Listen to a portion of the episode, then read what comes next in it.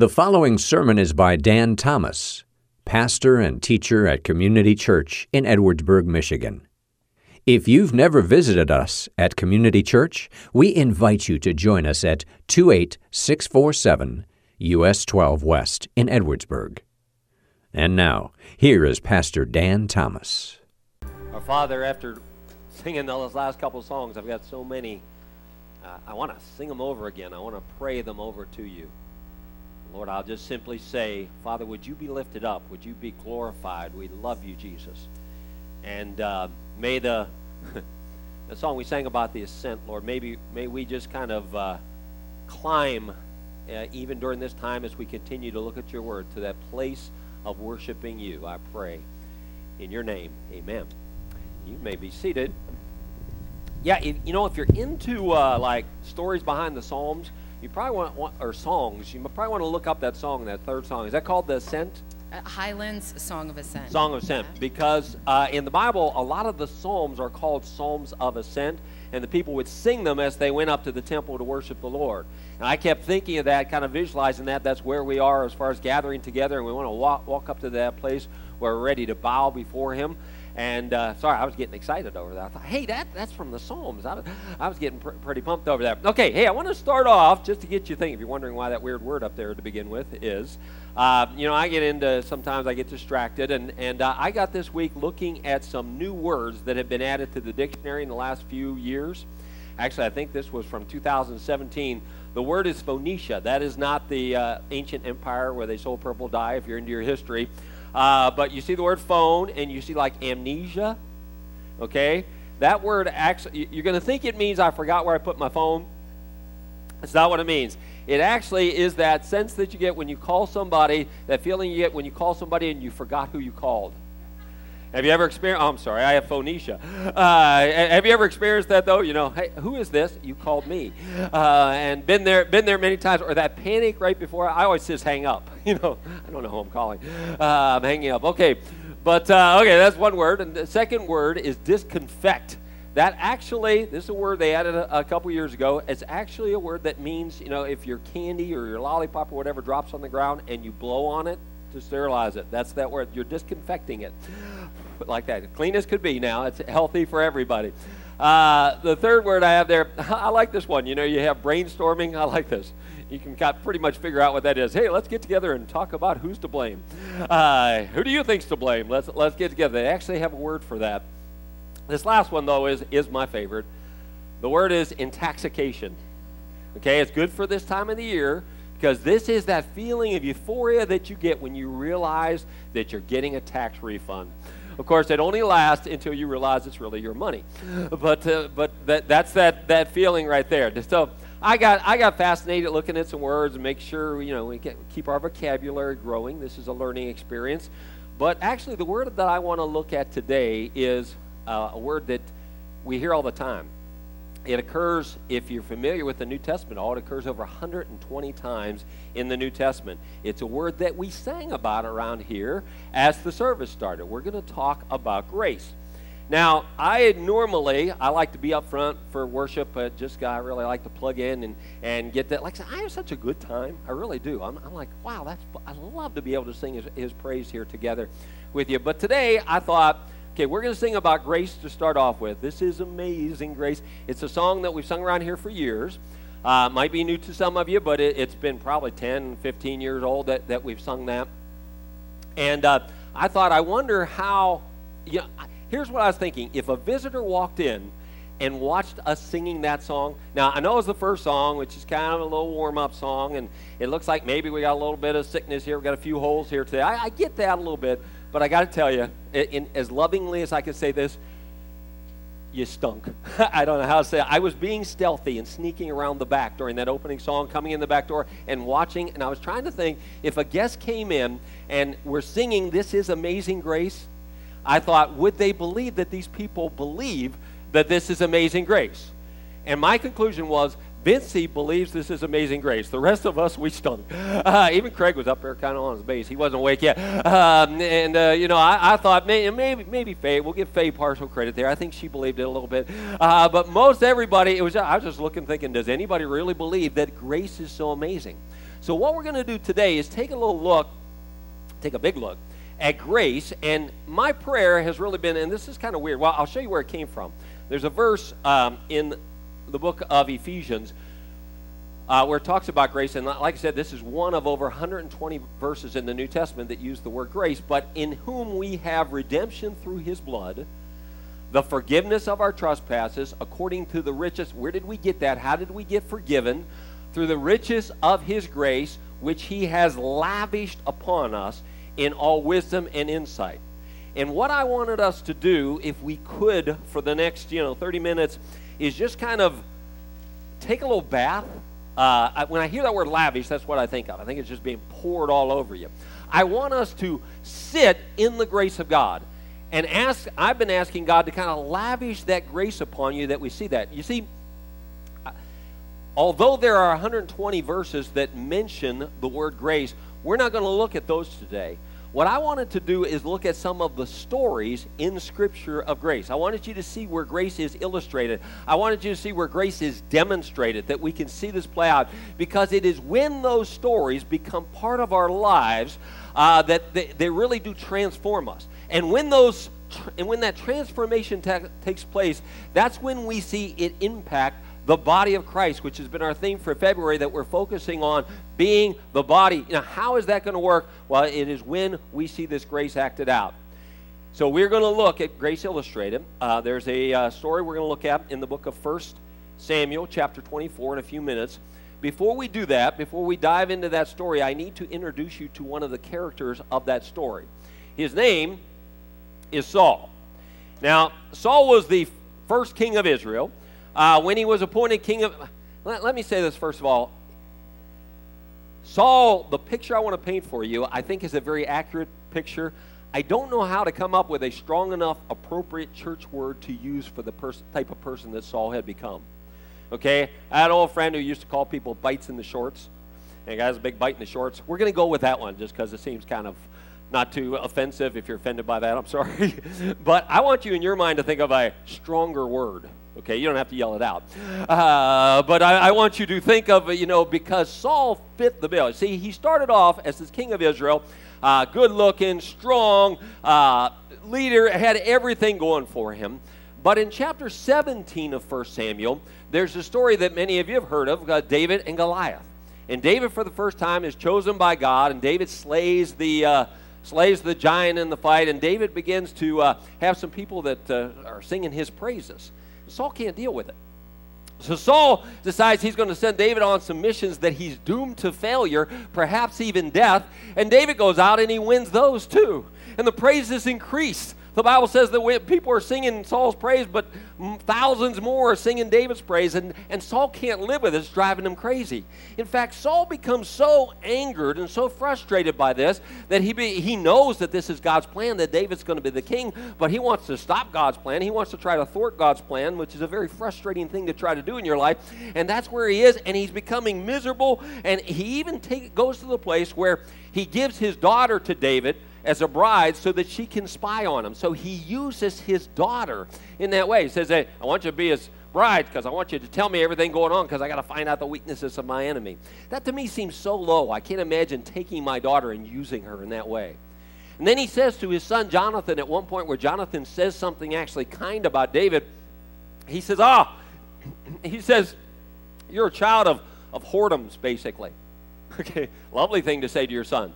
Uh, and I thought, you know, talk about a dysfunctional family. Talk about a, a Christmas party you wouldn't want to go to. There are several instances in the next several chapters where Saul is chucking his spear at somebody to try to kill him. And a couple of times it's David. Uh, once it's quite possibly even his own son Jonathan, but he's chucking his spear around. He's violently upset. He is this guy that I don't know how to describe him, but you don't want to be around. Anger and that, but I want you to think about this even as we go through this story because I want you to look for the Sauls in your life.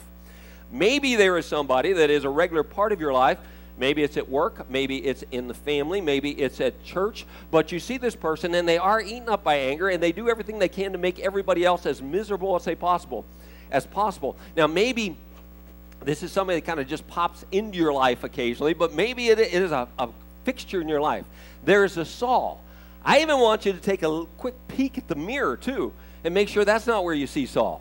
That this is that somebody that is, is spreading his anger and his resentment, and it, it, it tears you know apart families and it tears apart uh, businesses and any type of situation that you have because this person is so bitter and they're angry against God. So let's let's look at the story of what happened in chapter 24. Again, Saul is bent on killing David. He hates him. He's chucked a spear at him. He's chasing him down with men. We'll, we'll see that here at the beginning of the story. But it, it goes like this When Saul returned from following the Philistines, he was told, Behold, David is in the wilderness of En Gedi.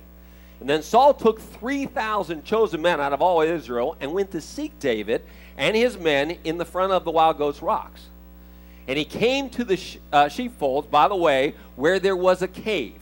Okay, got the picture. Saul has this many men. He's chasing down David. Uh, apparently, this area, you know, hopefully you can kind of picture this in a rocky area with caves all over. You, you know, we've, we've seen that, uh, you know, in different movie scenes or whatever like that in the Middle East there. And now David and his men were sitting in the innermost parts of the cave. Oh, I'm sorry, I skipped the key phrase there. Saul went in to relieve himself. Aren't you glad I shared that with you? Uh, but uh, nature calls, and Saul answers, and he says, Boys, stay here for a minute. I'm going in the cave. Well, when he goes in there, David and his men were sitting in the innermost parts of the cave.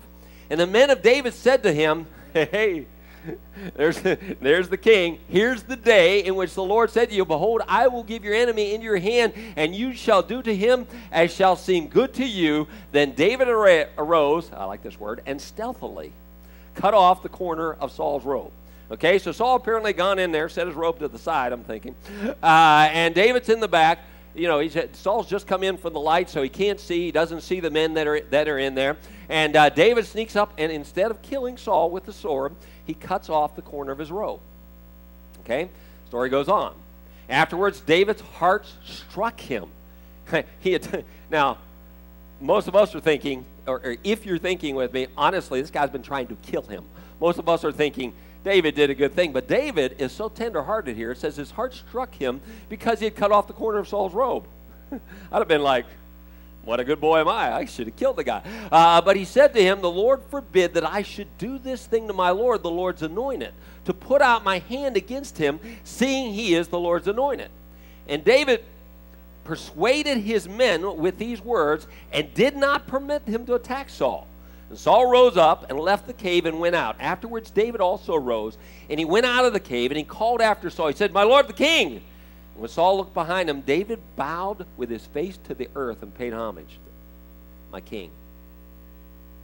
And David said to Saul, Why do you listen to the words of the men who say, Behold, David seeks to harm you? Behold, this day your eyes have seen how the Lord gave you today into my hand in the cave, and some told me to kill you, but I spared you. I said, I will not put out my hand against my Lord, for he is the Lord's anointed. See, my father, uh, see the corner of your robe in my hand?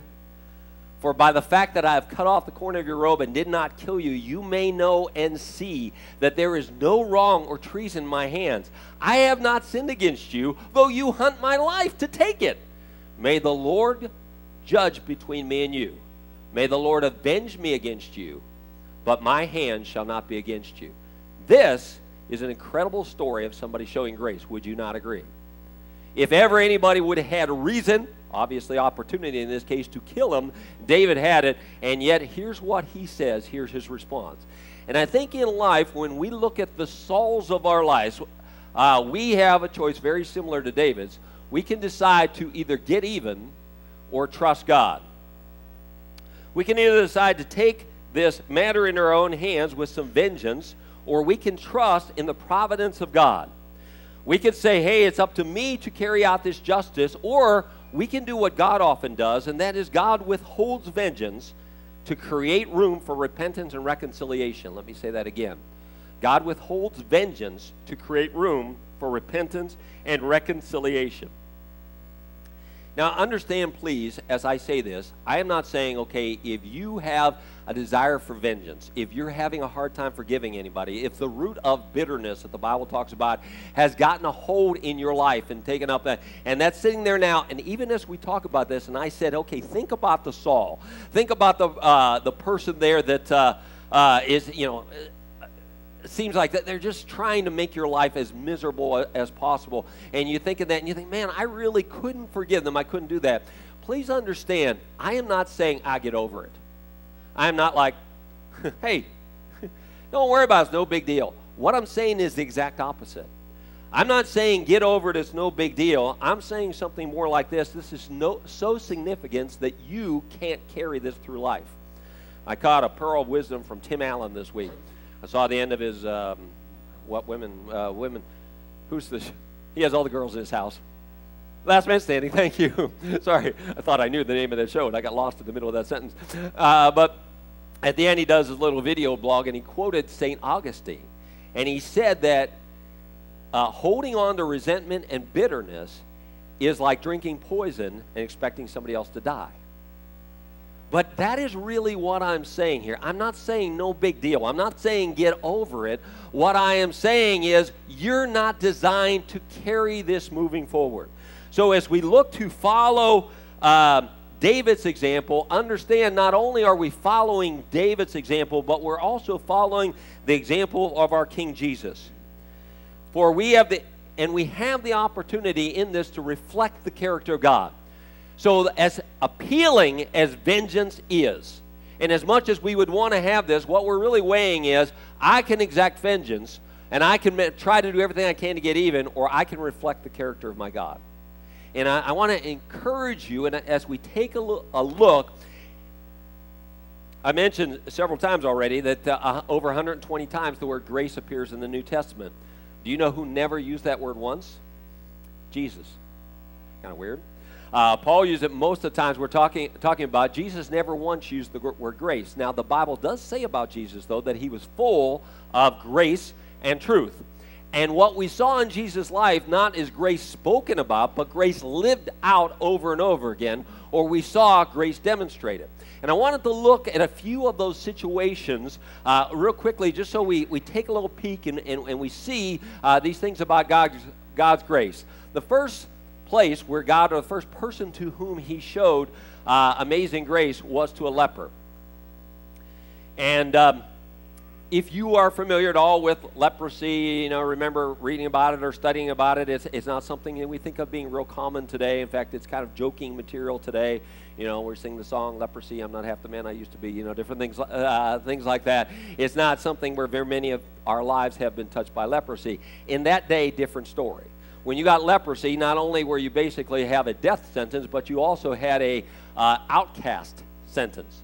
You are to live by yourself. In fact, you need to cry out unclean and you are considered untouchable. Nobody is going to reach out and touch you where you are because of the filth you live in. Well, let's see what happened when Jesus met with the leper. When he was in one of the cities, there came a man full of leprosy. And when he saw Jesus, he fell on his face and begged him, Lord, if you will, you can make me clean. And Jesus stretched out his hand and he touched him, saying, I, uh, I will be clean. And immediately the leprosy left him. If you would notice one thing in particular in this story, I, w- I wanted us to, to think about the people to whom God showed his grace. And I want to focus on this idea of one of the, the key components of the very word grace is that it is unmerited. Okay, that's what the word means. If, if it's the idea that somehow I earn it or somehow I deserve more grace than you do, then we, we take grace out of the picture because grace in and of itself means the people receiving it are not deserving of it. It's one of the main ideas that, that we need to get across. I was thinking uh, one day this uh, week I got in my wife's car and turned on and the radio was on. She always leaves on really loud. She says she doesn't, but she really does. Uh, and uh, I'm pretty sure it was on WFRN or that other uh, but uh, but anyway, I'm, I'm pretty sure. And uh, right away, the words came on, and it, uh, they were saying, "Let's see, Moses got stage fright, and David brought a rock to a sword fight, and you chose twelve. Oh, what was it? Twelve people that nobody else would choose. I forget the exact word, outcasts or something like that that nobody else would choose, and you changed the world." And I was thinking about how God puts together His team and, uh, you know, people that, you know, we don't think, hey, they've done something somehow to earn this, somehow to deserve this. Well, I, I'd like you to remember this from the story of the leper. Before the person is cleaned, what does Jesus do? Reaches out and touches. Okay, would you remember that, please? The Bible says that while we were yet sinners, Christ died for us. He doesn't say, clean your stuff up, get your act together, and then I'm going to touch you. He reaches out and he touches them right away. You see this picture of somebody is unclean, and yet Jesus touches them. That's grace. Okay? It is. Remember, clean yourself up, and, and I'll talk to you. He's going to reach out and touch him right away. The second person and you may, you may be familiar with this story, but uh, there was a story in the scripture of a woman that is taken in adultery. And she's dragged before Jesus. And uh, the uh, scripture tells us that as they continued to ask him, what they were doing is saying, Jesus, should we, should we stone her? The law says stone her. Should we stone her? Uh, and said to them, Let him that is without sin among you be the first to throw stone at her. There's a lot of different aspects of this story. This could be several sermons, I'm sure, just of itself. But the thing that I want you to think about for a second here is that this woman was found in adultery. It wasn't like we needed to wait for the trial. There was no question she was guilty. Okay? There was no question she was guilty. So as we look at grace, we see that Jesus demonstrated grace before you're cleaned up, that Jesus demonstrated grace to the guilty. That's the whole idea undeserving in that way. And I want us to also see how Jesus showed his grace from the cross. Is record seven different sayings of Christ are recorded on the cross. Not a one of them was something like this. You know, you, you may have seen they've made little T-shirts where they have Jesus and he's doing the Arnold, and he's kind of a mixture of Jesus and Arnold Schwarzenegger, and he's saying, "I'll be back." Have you ever seen those? Okay, maybe I, maybe I just shop in weird stores, but uh, but I, have seen those. He says, "I'll be back." Uh, that was an incredible impression, wasn't it? You know, wait, later I'll do Christopher Walken for you. But uh, anyway, the uh, but uh, it, when you think about that idea, though Jesus did say, "I shall, I will return," when he's on the cross, there's not once a tone of like Arnold Schwarzenegger. You know, when he was saying, "I'll be back," he was saying, "I'll be back," and you better be ready because you're going to get it. Okay there's none of that from Jesus. Not, nowhere on the cross does he say, you yeah, you're going to be sorry for what you did. What does Jesus say? Jesus said, Father, forgive them, for they don't know what they're doing. And they continued, cast lots. Uh, Jesus gave space through grace uh, for repentance. So if somewhere in your mind, in your life, you're looking and you're saying, well, wait a minute, you don't understand, Pastor, I don't deserve grace. Good. That's exactly what I'm trying to communicate to you.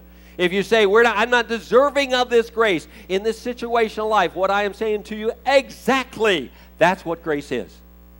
Okay? That's, that's what grace is, poured into our lives. So let's see then how we can take this grace and I want to say it like this make it part of our lives. How can we see that grace is released into our lives or that grace, grace is unleashed into our lives and into the body of Christ? I should say before I do this that uh, I am not suggesting that there is never a case, for example, I'm not saying that Christians could never press charges against somebody or that somebody couldn't seek to put somebody behind bars. Sorry, I'm looking at Mike Kanabi over here. Uh, or uh, you know, uh, not like that. I'm not saying that at all because, in fact, the Bible says that government is ordained by God to bring about justice and punish wrong. Uh, in fact, the Bible also gives guidelines for civil lawsuits. Uh, so it is possible that that is something. But what I'm saying is, in life, we are going to run into all types of Sauls and all types of jerks and all types of messes, and we are going to mistreat and we are going to be mistreated. And part of being in even in the body of Christ is those things are going to happen, and we need to learn about grace. We need to understand a little bit. So before we get into what I think is our key phrase here, I want to talk about five things that often stand in the way of grace guilt, shame, bitterness, and anger. Guilt and shame carry, carry with it the idea of, Pastor, and, and believe me, any pastor that, that has ever existed has heard this statement over and over again, but you don't know what I've done. Okay? And there are some of you, you're sitting here now thinking that, but you don't know how bad I am. You don't know what a what a course, you know, what the, the way I've gone and the things that I've done. You don't really understand it. And the main thing that I want to say to you, the main thing uh, for us to understand there, if we're carrying this guilt and this shame, what we are actually doing is we're kind of undermining the cross or we're saying it's not enough. Because let's say that, that, uh, that Ron, you, you said to me, You don't know what I've done, you don't know how bad it is. My follow up question would be Would the death of the sinless Son of God be enough to cover that? And here's what many people would say Yes, but. Because it's like, yeah, yeah, I know. I can't argue with that, that God sent his son to pay the price for my sin, but we really have, have trouble with that. So we continue to carry the guilt and the shame. For many, we continue to carry the bitterness and the anger, and the statement could be made hey, you don't know what's been done to me. You, you, don't, you don't get it. You, you don't understand the extent of what has happened, what this person has done. That they have stolen every dream I ever had, that they've stolen my innocence, that they've made my life a living hell. You don't understand what this person has, has done. Last Saturday afternoon, about 4 o'clock, I was walking out of a nursing home, and the, um, the nursing home was pretty empty about that time. Um, I rounded the corner, and it's a weird setup. You have the door in the middle, and you have a long hallway that leads to it from each side. So I rounded one corner, and as I started down, a lady rounded the other corner, way down the hallway, really like, you know, from me to the back wall there. Actually, further than that, she was way down there. And uh, this lady had on a bright red sweater, and she had this grin ear to ear. And she says, Now you just look burdened. And I really thought, she's way down there, she has no idea who I am. I thought somebody else has to be coming around the corner to talk to her that she was talking to. So I just continued walking and ignored the lady. And we got a little closer, and she says, You really do. You look burdened. Can I ask you, are you burdened? And I realized she's talking to me. And she said, My name is Sister Joy. And whatever you picture when you hear the name Sister Joy, that's exactly what she looked like. Uh, and at first I thought, okay, this lady's just a little bit too much for me. Uh, but she said, My name is Sister Joy. She said, And you, are you burdened? And I thought, oh, I didn't realize you know, I was carrying a heavy burden. I said, well, maybe a little bit from the you know, person I just talked to is going through a pretty rough time. And she said, well, can I tell you this? She said, you weren't designed to carry that burden. And I, I can still see her standing there. She opens up her hands and she says, I want to encourage you just to let it go and give it to Jesus. Would you do that? And that is really the message that I'm, I'm saying with these things. I'm not saying you don't have reason to be bitter. I'm not saying you don't have reason to have anger. I'm not even saying you don't have reason to have guilt or shame. What I'm saying is you are not designed to carry those through life. And what I'm hoping that we can do is as we look at the grace that David demonstrated to Saul, but even more of that as we look at the person of Jesus Christ and we see in his life this grace demonstrated to the leper and this to the adulterer. And we see him from the cross saying, Father, forgive them, that you can allow that grace of God to pour out over you. And realize, hey, I wasn't designed to carry this garbage forward into life. Listen, this kind of grace does change our lives. The phrase I want us to be thinking about is that uh, the key here is realizing that I am the sinner for whom Jesus died. Uh, last week, my wife and I were in a uh, Airbnb, and um, we uh, they had the cable package that had, you know, some of you maybe have this at home, but it had like a thousand stations. I'm not exaggerating; it had a thousand stations. And uh, if you've ever gotten to that and you're not used to it, I always get excited. Hey, there's got to be something good on. Uh, you know, and I'm going through like crazy. I got the speed guide there and everything like that. And of course, by the time I get through a thousand stations and decide what I want to watch, it's over. Uh, and you know, so I was playing that little game, going through it, flipping around, and, and everything like that. And I stopped. Uh, I stopped for a minute on a show many of you are familiar with called The Office. You say, now wait a minute, we're going to have a scriptural lesson from The Office. If you're familiar, uh, The Office is not a real powerful documentary on how to live life or anything like that. But I stopped for a minute, and uh, if, if, you're familiar with the show, you might remember this scene. But there was a young girl that uh, I, I say young; she was probably in her 20s and she had been an orphan. And her whole life, she had been in search of her birth parents, or she wanted to find them, and you know, where are they, and, and everything like that. And in this particular scene, a lady addresses her, and she says, uh, I can't remember the girl's name. Girl's name? Erin, thank you. She says, Erin, uh, I knew you guys would be all over that. You know, if I say, what's the name of the disciple? Nah, no clue. But Erin, we got that. Uh, okay, so, uh, so she says, Erin, Erin, if you were to meet your mother after all these years after you searched for her, she said, Would you hate her? And Erin kind of stopped. And through the course of the conversation, in, in the, the stupid way of the show, uh, or creative way of the show, however you want to look at it. Uh, it came around to the idea that she said, no, basically, I wouldn't. And then through the course of finally, this girl realizes that this is her birth mother asking her this, and they run and embrace. Now, as goofy as this is, I probably watched 90 seconds of it for a minute, for a minute there as this happens. I'm sitting there, and I got tears running down my eyes, running down here. I just thought, an incredible picture when you see that, when you experience that grace in your life. Yeah, I have every reason to hate you. You deserted me. You ruined my whole life. I have every reason to hate you. Come here. I want to hug you. I want to love you. When we see that, it really does change us. Listen, it changes our churches. It changes this church when we get a hold of, of showing that kind of grace. You know, if this church or a small group or anything or any church that you've ever gone to becomes the type of place when when you walk in, you think to yourself, you know what? I just feel terrible about myself every time I come here because these people have it all together and I don't have it all together. And, and I just feel, you know, like I'm just a mess and everything like that. I got to tell you something. We're doing something wrong. I'm doing something wrong. I don't ever want you to see that. I want you to see it as a place that says grace. Grace. This week, as I was standing in uh, Hallmark, some of you remember a couple years ago, I gave my wife a Valentine card that was addressed to, to my husband. Uh, so I try to be more careful now. Uh, so I'm standing, I'm, and actually that was an example of grace. Uh, she still loves me, uh, but uh, the uh, but I'm standing there and I'm reading through the different cards and and everything. Like, and once again, you're gonna think this guy's just a big sap. But once again, got a couple tears starting in my eyes, stuff like that, because as I read through different things, I thought about, and she's not in here today, so I, I know I'm not embarrassing her, but I thought about how incredible how, how many times for 37 years she has shown me grace. How many times she could have said, hit the road, bud. How many times she could say, get out the door. And when I think about that, just overwhelmed with that grace, it tra- you understand that transforms our relationship. And if we can, here, here's what we get a chance to do today. In, in a couple minutes, we're going to observe the Lord's Supper.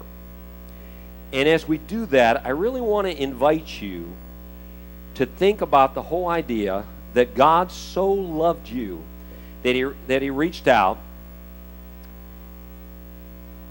and he sent his son to die on a cross to pay the price for our sin. I, I really want you to kind of let that kind of bathe over you. And, and I always like to mention this when we when we observe the Lord's Supper there is absolutely, this is totally voluntary. There is no pressure at all if for any reason whatsoever. One time I didn't observe the Lord's Supper because I had a cough and I knew when I took that little cracker before I got the juice down I was going to start coughing and I didn't. Uh, I know there's been times when my wife and I have said, hey, you know what? And, and, th- and this is something to consider. There's somebody in my life that uh, things aren't right. Uh, we haven't let grace solve this yet. We haven't shown grace or we haven't received grace, and there's a fractured relationship. And I, I don't know that I want to observe the Lord's Supper. First Corinthians talks about that. So we sat and, and we let others participate. Maybe it's the, you know, I don't know that I understand what you're talking about here as far as, you know, believing, as far as receiving. But what I'm saying here is you need, every one of us needs a grace story. And I hope you have the story of a time when an individual poured that grace into your life. Because I'm so thankful. I've got several like that that have just changed my life. They, they treated me in a way so much better than what I deserved, and I, and, I, and I can look at that. But you need to have a grace story, and if you don't have one, you can have one today. Whether it begins today or it is retold in your life today as you remember that Jesus Christ died on your cross, on the cross for your sin as you remember that I am the. You know, I, I, ch- I changed it a little bit. We always think I am a sinner. Who Jesus died. I'm the sinner. Okay? That Christ died on the cross for me. And if I could really, we're, we're going to actually, in a moment here, we're going to play the song Amazing Grace in the background. And, and folks are going to get up and they're going to step to a table that's here and a table that's back there and they're going to pick up a, a cracker and they're going to pick up a, a cup of juice. And again, if that's something where today in saying that your faith and trust is in Jesus Christ. And you realize this right here. I am the sinner for whom Jesus died. And you like to take some time to remember that indeed he did die for me. That's exactly what we're doing. Now, for any reason, whatever, you'd rather not participate, please don't feel uncomfortable. There will be others that stay seated, and nobody's keeping score on that. So please don't, uh, but you know, please don't worry about that at all. But I want to invite us to remember that verse we read at the beginning. Remember that word I said I like that I like the word lavished. God has lavished His grace on us, and I just feel pouring over it. And I hope as we listen to the words of Amazing Grace as we take a moment in a few minutes and take the, the cracker and the juice, and we remember that God lavished his love on us in the person of Jesus Christ. You know, if we get a hold of this right here, this does change the way we, be, we, we treat people. When we have a grace story and, and we understand that I am forgiven, uh, that does change the way we treat people. Father, I pray that, uh, yeah, that song that we, we sang about climbing up, that you just take this time and continue to move us up that hill to a place where we are worshiping you and bowing before you. Uh, would you just continue to move us in that direction now as we observe uh, something that you instructed your church to do? And uh, yeah, Lord, just use this time in our lives, I pray. In your name, amen. You've been listening to Pastor Dan Thomas of Community Church in Edwardsburg. For more information about the church, you can visit our website, edwardsburg.church. You may also contact the church via email info at edwardsburg.church or call us at 269 663 2648. Thank you for listening.